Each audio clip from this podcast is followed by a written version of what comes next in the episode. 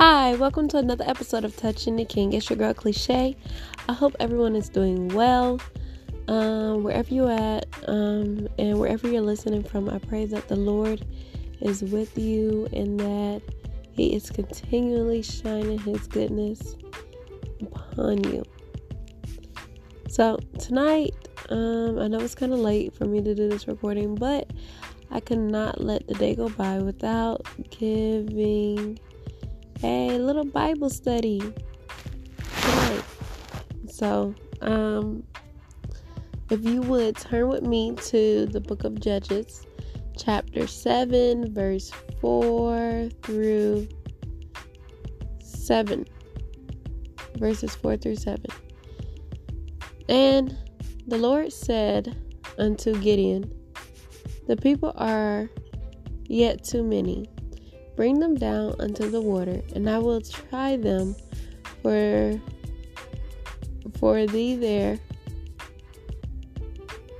And it shall be that of whom I say unto thee, This shall go with thee, the same shall go with thee, and whomsoever I say unto thee, This shall not go with thee, the same the same shall not go.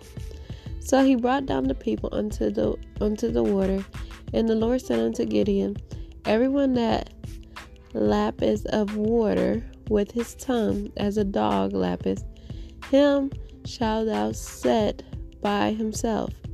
Likewise, everyone that boweth down upon his knees to drink. And the number of them that lapped, putting their hand to their putting their hand to their mouth, were three hundred. But all the rest of the people bowed down upon their knees to drink. And the Lord said unto Gideon, By the three hundred men that lapped, uh, that lapped, will I save you, and deliver the Midianites into thy hand. And let all the other people go, every man unto his place. That's amazing, right? So, to me, I believe that this word, the scripture for tonight, it just signifies that God will do God will do the separating. God will do the separating and he will lead you. And some of the stuff that he may lead you in to the natural eye, it might seem a little weird. Why? Because Come on, Gideon's army was huge, and now the Lord wants to make it smaller. And you know, usually when you think of an army, a lot of people automatically assume you want a big army because usually numbers represent victory. But guess what? In this one, it's showing that God gives the victory to whomever He chooses. And it looks like the number don't matter, but what does matter is the instructions, your obedience, and trusting God. And because you know you see the, uh, you know more than three hundred, and you're like, oh yeah, we got this. But how many times there's been a, a big army that still loses? Mm-mm. It's not the number that you want; it's who you have in your number. Okay, you can have 300 and have Jesus, and you already got the victory. Because what does it matter if you have a million or a thousand, but you don't have Jesus, you don't have the favor of God, you don't have it, it means nothing. So I'd rather have my 300 with God than to have a million and not God at all. No. So you always want to do what it is that God has asked you to do, and you want to be on uh, obviously on His side. And also, um, don't worry about it making sense.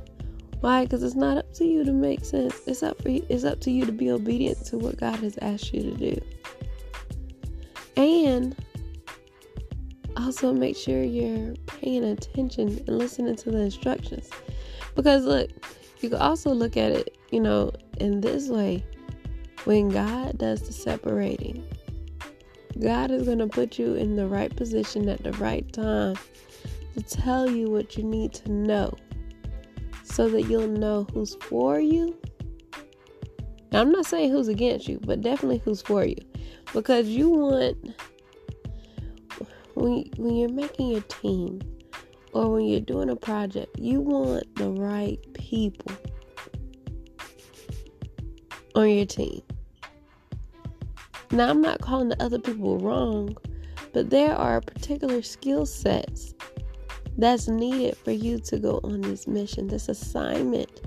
And you want to make sure you have the people that fulfill those skill sets in the positions. And guess what? God is going to show you who it is, the people that need to be on your team to fulfill this assignment, to fulfill this purpose. But you gotta make sure you have that listening ear. And don't and don't worry about what it looks like. Just know that just know that you know you serve a God that knows what's best. And that's all I have for you guys tonight. um, because you know, I read this and I was just thinking about it in so many different ways. But even though I thought about it in so many different ways, one thing remained the same God is still good. Through it all, through it all, God is still good. I hope I said something tonight that encouraged you and that blessed you, and that also, you know, opened up your eyes to, you know, give you just another reason to praise the Lord as to why we praise Him, why we celebrate Him, and all that we do. And just remember that He loves you and He had and He knows what's best for you.